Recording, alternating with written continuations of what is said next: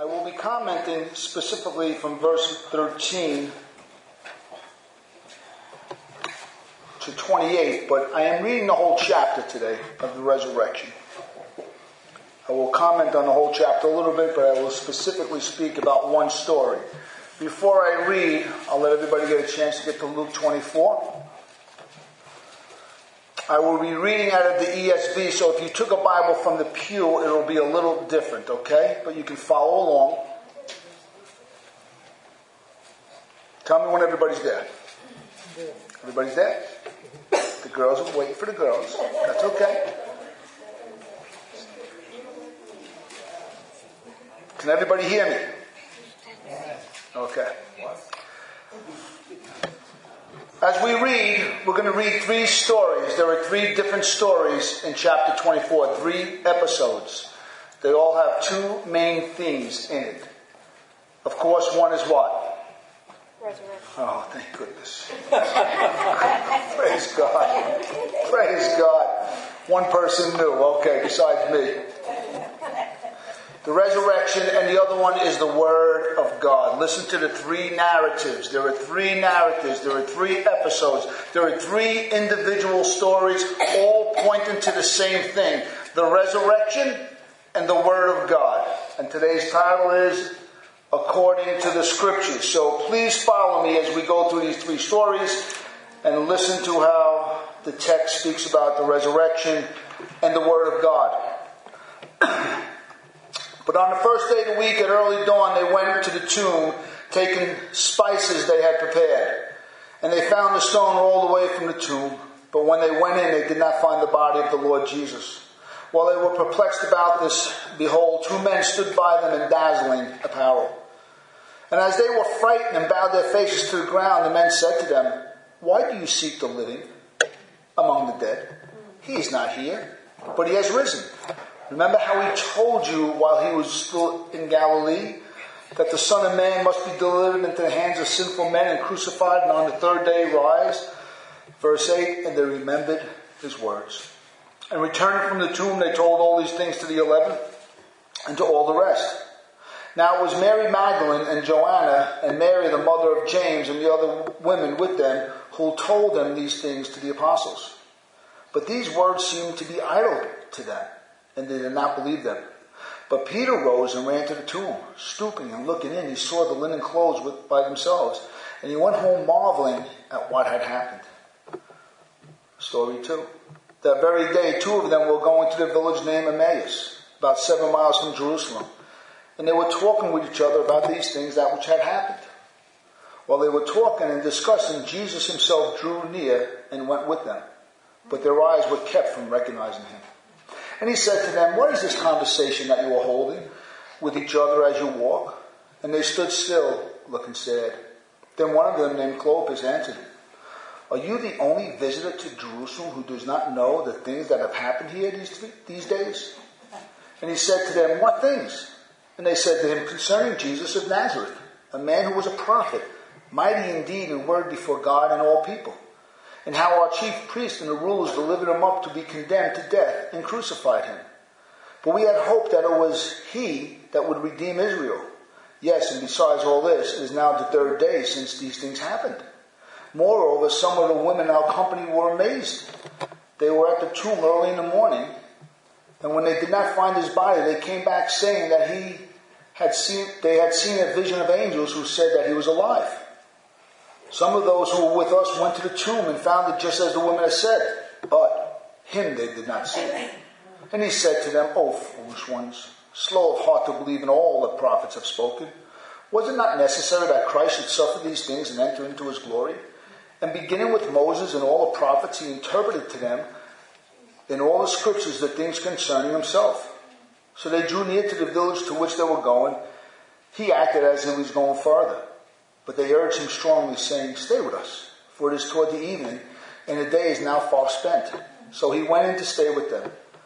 When he was at the table with them, he took the bread and blessed it and broke it and gave it to them. And their eyes were opened, and they recognized him, and he vanished from their sight. They said to each other, Did not our hearts burn within us while he talked to us on the road, while he opened up to us the scriptures?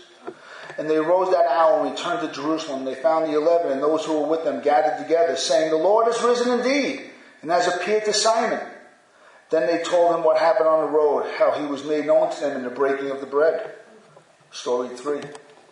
And as they were talking about these things, Jesus himself stood among them and said to them, Peace to you. But they were startled and frightened and thought they saw a spirit. And he said to them, Why are you troubled? And why do doubts arise in your hearts? See my hands, see my feet, that it is myself. Touch me and see, for a spirit does not have flesh and bones, as you see I have. And when he had said this, he showed them his hands and his feet. And while they were still in disbelief for joy and were marveling, he said to them, Have you anything to eat? They gave him a piece of broiled fish. And he took it and ate it before them. Then he said to them, These are my words that I spoke to you while I was still with you that everything written about me in the law of Moses and the prophets and the Psalms must be fulfilled. Then he opened up their minds to understand the scriptures. And he said to them, Thus it is written, that the Christ should suffer and on the third day rise from the dead, and that repentance and forgiveness of sins should be proclaimed in his name to all the nations, beginning from Jerusalem. You are witnesses to these things. And behold, I am sending the promise of my Father to you. But stay in the city until you are clothed with power from on high. Let's hold right there. Father, we thank you, Lord. We thank you for the word. We thank you for the truth, the historical reality, the spiritual reality of the resurrection. We thank you for our own spiritual resurrections from the spiritual dead. We thank you, God, that we know He's alive because He's alive in us. We thank you that you have gave us the scriptures. We thank you that you have given us song. We thank you that you have given us hope and peace and power. We thank you, oh God, that we know that there's more to life than what we see in this little temporal world we live in, God. Thank you for giving us true hope, true peace, and true joy.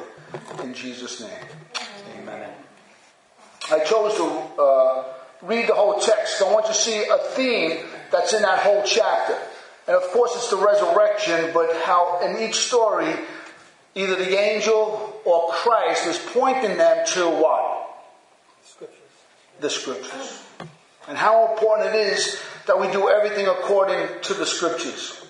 Last week, as I spoke on Palm Sunday, I spoke about the crowd that welcomed Jesus. Do you remember how all the fanfare was going up and they were all proclaiming on Palm Sunday, Hosanna, Hosanna, Hosanna. They were worshiping him as the king coming into Jerusalem.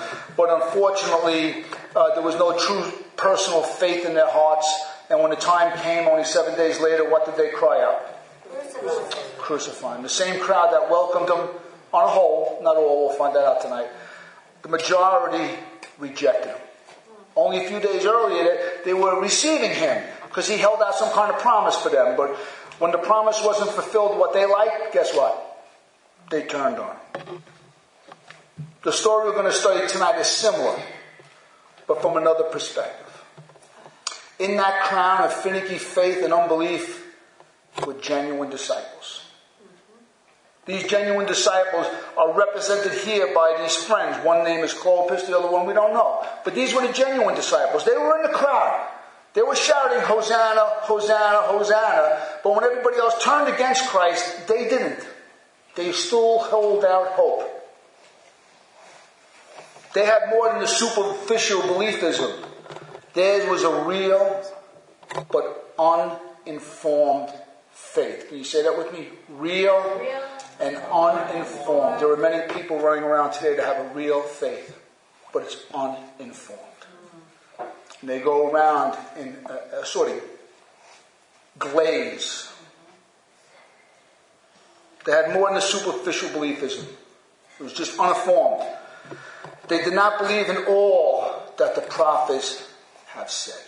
You see, people then, like people today, cherry picked the Old Testament prophecies. Took a little bit of this, took a little bit of that. That looks good. That looks good. Let's put it together and form a theology of God, and that's what it is. See, they cherry picked prophecies concerning the Messiah. They saw the great promises of restored Israel. That sounded good to a, a Jew 2,000 years ago. But they did not see the promises of a new Israel. That's the problem. they saw a promise of a restored. The Bible talks about a renewed, a new Israel. In Israel, the people of God is what it means, which compromises both Jew and Gentile.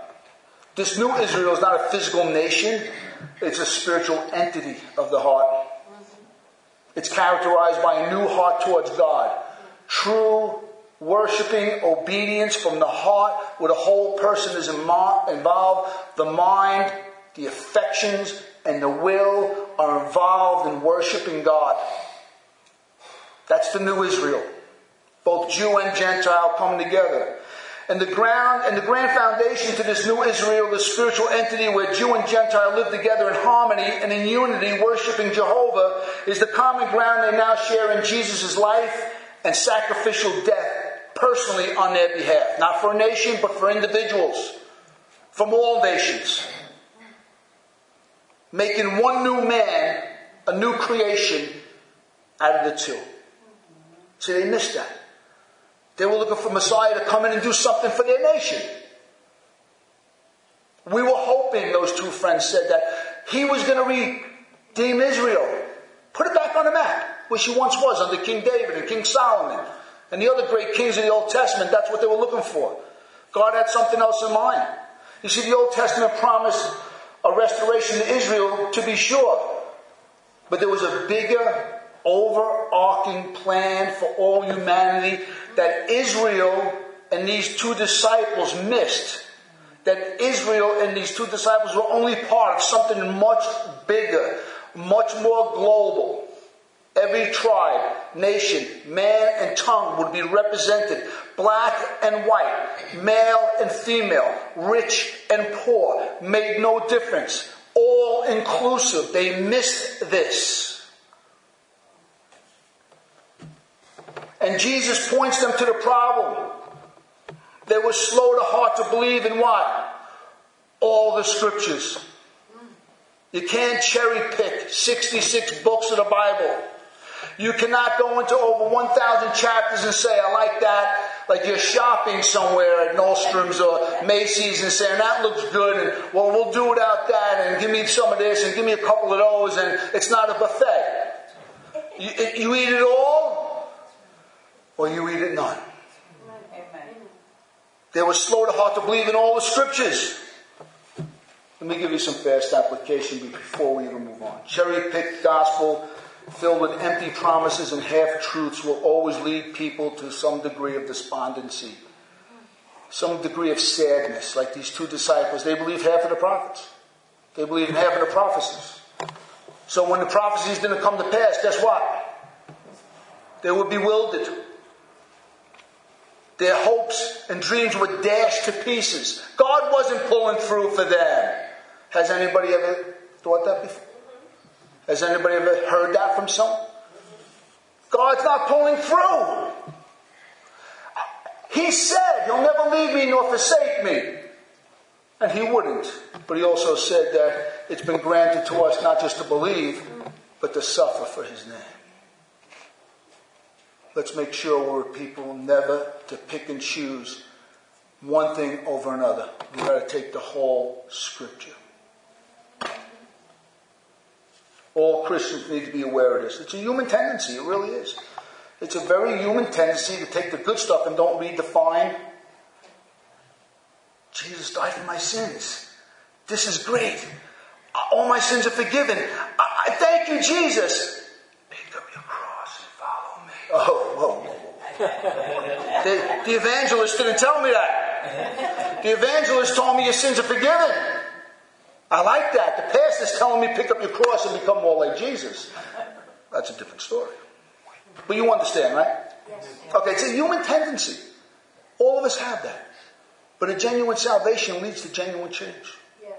Let me talk about contextually.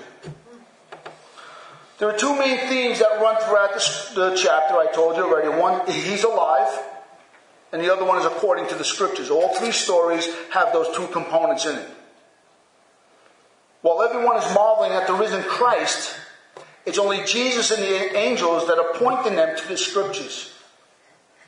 Jesus is always pointing them to the scriptures, and there's a reason why, too. Okay, we'll get into that when we get to that part of the text. And his words.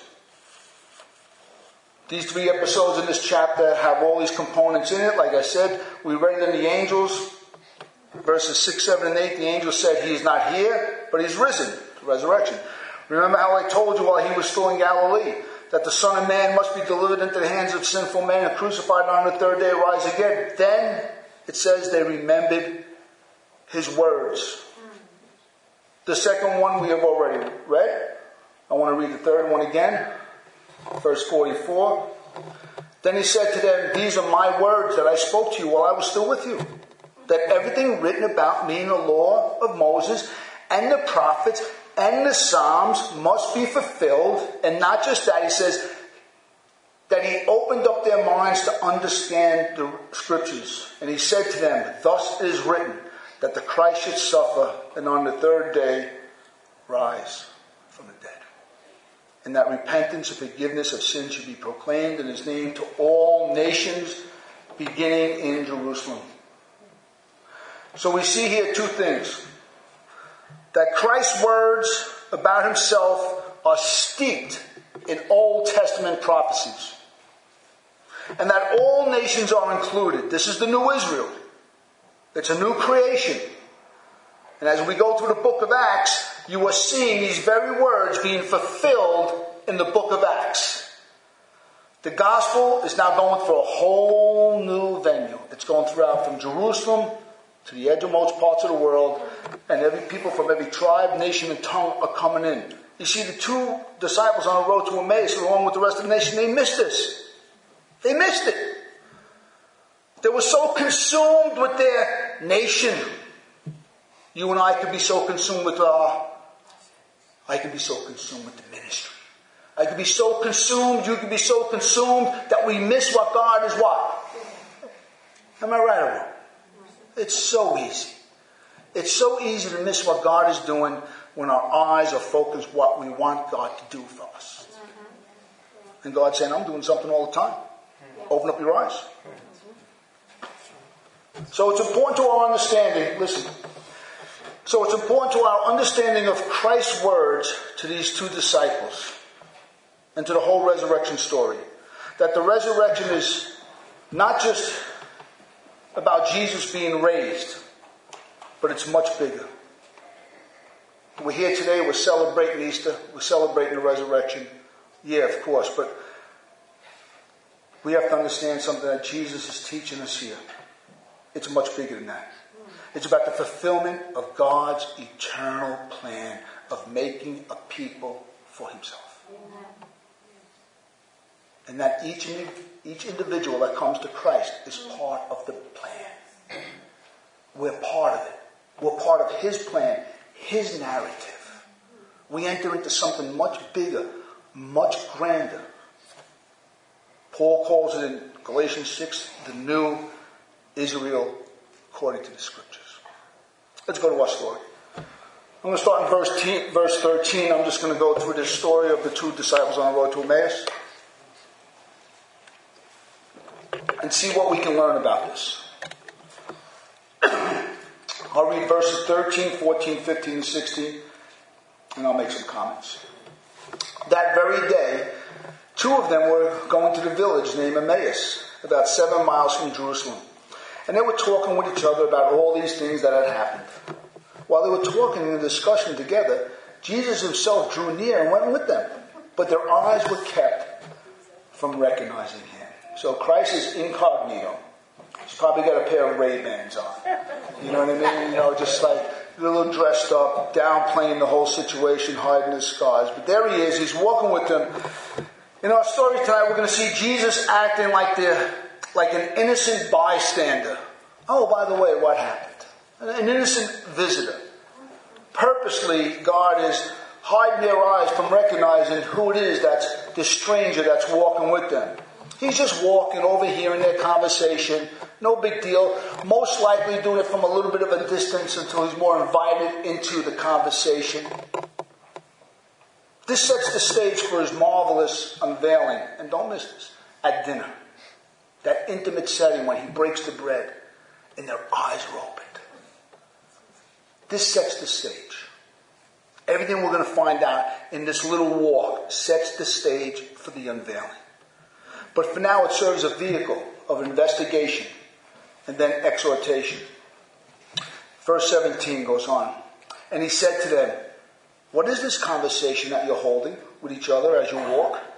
And they stood still, looking sad. Jesus questions to them, Jesus' question to them goes to show the sad state that they were in. They were despondent. They, they, they, they were hopeless. I mean, the word sad means gloomy and downcast. Their face was downcast. He could see that the conversation, and the words they were engaged in, was not religious joy. It was religious defeat. They were in a state of defeat. All their hopes and all their dreams were in that one man. One man. Are you a Christian today?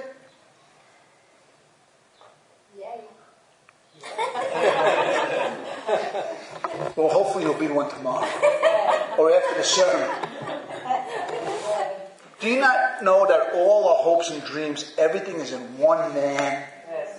Everything is in one man, Jesus Christ. Everything. When I stand before God, before when you stand before God, we have nothing but to say, but Jesus died for my sins. Thank you, Father. That's it. Everything is in one man. And they had everything in this one man. But they weren't listening to the prophets about the one man. They were listening to their own hopes about the one man. They hoped that he would be the one to fulfill their dream and their hope. But they weren't listening to everything the one man said that he must die and rise again. He said it constantly throughout the Gospels. Throughout three years of ministry, he constantly turned, told them that the Son of Man has to go to Jerusalem and die on the third day, rise again. They didn't hear it. They can't hear it. You know how many times I'm counseling people and telling them things and no, I won't go there. You know how many times I'm preaching? I won't go there either. It's a human tendency to hear what we want to we got to break that mold. These words sets the tone of the whole conversation until Jesus arrived. They were despondent. They were hopeless. They were broken. All their dreams, all their hopes were crucified with Jesus. It was over. For three years they followed a man that raised the dead. They were there most likely when he fed 15,000 people with some fish and when he fed them with a couple of loaves of bread. They were there when the leper were healed. They saw the eyes of the blind open. They saw the ears of the deaf open. They saw him forgive adulterers. They saw, they saw everything and it was there. Surely this has to be the man. And they watched him suffocate to death. Jesus suffocated on the cross. He drowned in his own blood. And there went their dreams, all their hopes. There was nothing now to move them forward in life. Let's go back to Emmaus. Let's go back to our old life. This word said sets the tone for the next part 18 to 24. Then one of them, named Cleopas, answered him, Are you the only visitor in Jerusalem that, that, that does not know these things that are happening in these days? And he said to them, What things? And they said to him concerning Jesus of Nazareth, a man who was a prophet, mighty indeed and word before God and the people, and how our chief priest and rulers delivered him up to be condemned to death. And they crucified him. But we had hoped. We had hoped that he was the one to redeem Israel. Yes. And besides all this, it is now the third day since these things had happened. Moreover, some of the women of our company amazed us. They were at the tomb early in the morning. And when they did not find his body, they came back saying that they had seen a vision of angels who said to them that he was alive. Some of those who were with us went to the tomb and found it just as the woman had said, but they did not see him. Jesus is absolutely brilliant. He's brilliant. You gotta see the Christ. He's like, come on, guys. What happened? No, I don't know. I wasn't here. I have no idea. I'm the innocent bystander, you remember? I know nothing. He allows themselves to reveal the real underlying problems to their pain. You see, he's using their hopeless and sad experience as an object lesson in faith. That's why he does it. Do you not know that God allows things to happen to our life to test us and strengthen us in faith? Yes. Do you not know that? Amen. They did not. We learn the hard way just like they do. Jesus didn't give up on them because they were despondent. He goes on to say, it was the third day. That's what they're saying. It was the third day. I'm paraphrasing. When he said he would rise. But no one saw him. So I guess he didn't. I guess he didn't rise. He gave us a promise he would rise. It's the third day. We watched. We watched him suffocated. We waited around the empty tomb. We waited. And then when people showed up, the women showed up, they got a story about an angelic visitation, but no one saw them. And then the apostles went there. And they didn't see him. We got all these stories, but no one's him. Blessed are you who and do not see. Even though some of the women saw the angel and told us, because no one really saw him. So we didn't believe either. We got a story about an angel. We got a story about an empty tomb. We got a story about some linen folded up. But no one saw him. That's why we're despondent. We want to see the evidence. Give me the evidence. So without any real hard evidence, guess what? We're not going to believe.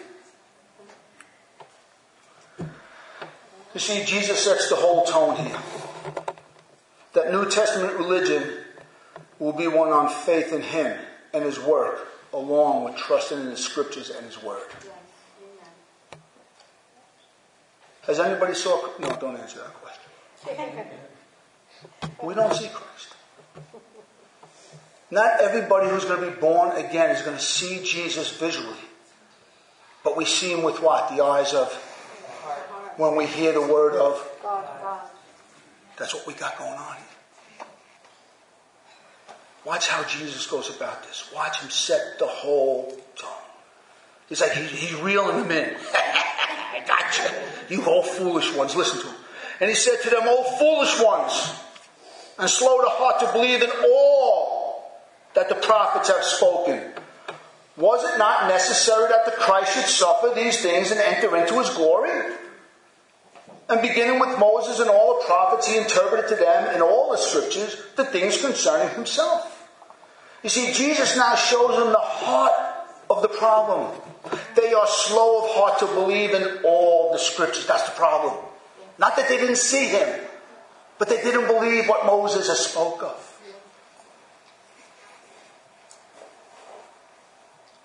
So because they were slow of heart, he calls them foolish ones. Foolish one doesn't mean stupid. Uh, it actually means dull without understanding or without full understanding or, or half understanding because they only believed half of the prophets. They didn't believe in all the prophets. And when you don't believe in all the scriptures, guess what? We're dull in faith. We become sort of half there. Something's still missing. They don't see the big picture. They only see half of the prophets, prophets from an, an an Israeli perspective, a Jewish perspective. They see the good half. The only answer to this state of mind and heart, and don't miss this. The only answer to this despondency because of misinterpretation, this sadness and gloominess of life, this abject hopelessness. His only antidote for it is a full disclosure of all the scriptures.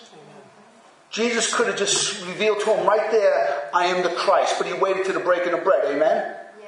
But how does he go about to heal them? By interpreting the scriptures properly. That's how he heals their heart. Listen, the only answer to their state is a proper interpretation of the scriptures.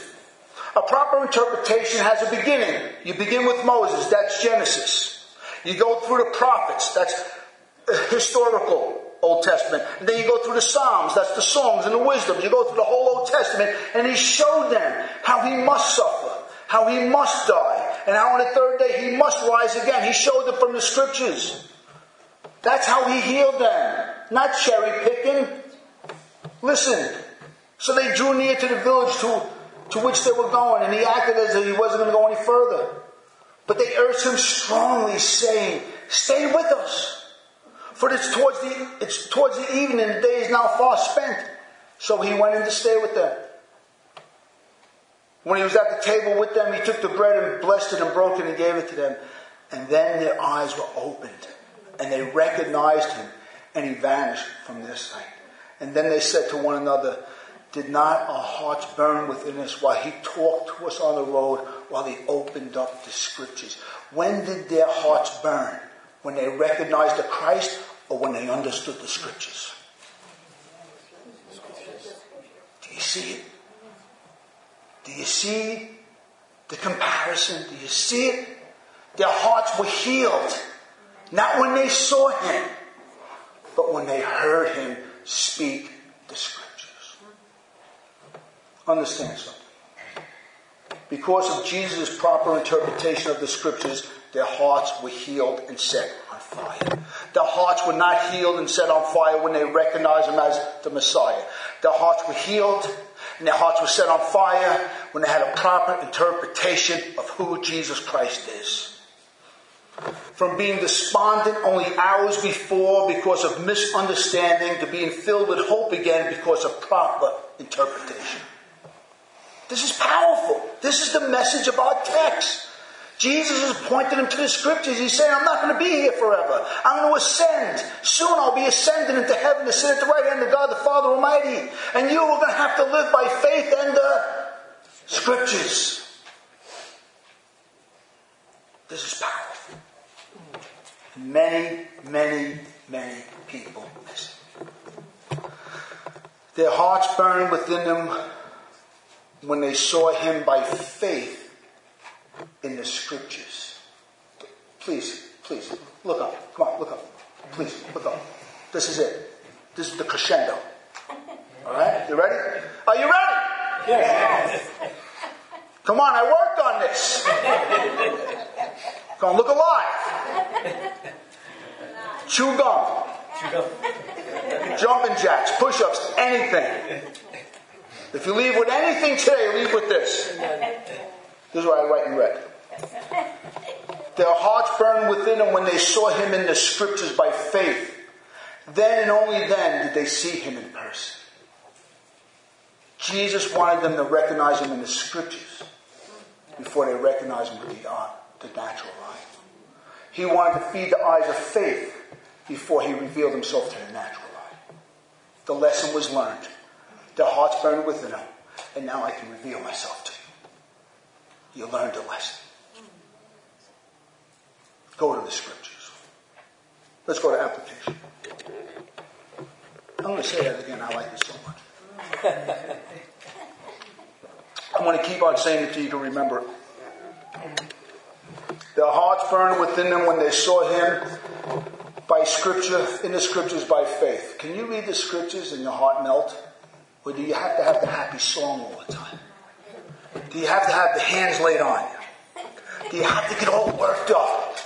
Can you read the Bible and get excited for Jesus? Can you read the scriptures and say he's alive? Can you see it in the Word of God? I hope you can. God, I hope you can. With all my prayers, I know we pray here that your minds will be open to the scriptures and you will see Christ everywhere. Application. Only two, maybe three or four. This is an apt metaphor for life. Listen. Life is a lonely journey when you walk without Christ. Those two disciples, though they had one another, there was one sad soul trying to comfort another sad soul. When you got one sad soul comforting another sad soul, guess what you have? That's all you have. And until Jesus steps into that conversation, that's all it's ever going to be. Two sad souls. It reminds me of that Pink Floyd song what is it? Two goldfish swimming in the fishbowl year after year. That's all it is. This is going around and around and around and around and around until Jesus steps into it. There is no hope. It's despondency. That is all it is. We too got to be careful. Application two. That each and every one of us here there's a super narrative over your life. That when we come to Christ, we enter into something so much bigger than ourselves, so much greater. We can get lost. I can lose my selfishness in the body of Christ. I can lose being a sinner in the body of Christ. I can be, I can turn from taking from people emotionally and taking from people physically, taken from people financially, and taken from people uh, psychologically, and taken and become a giver and to become a restorer, become an encourager, become part of giving life and not stealing it. Because there's something bigger over us.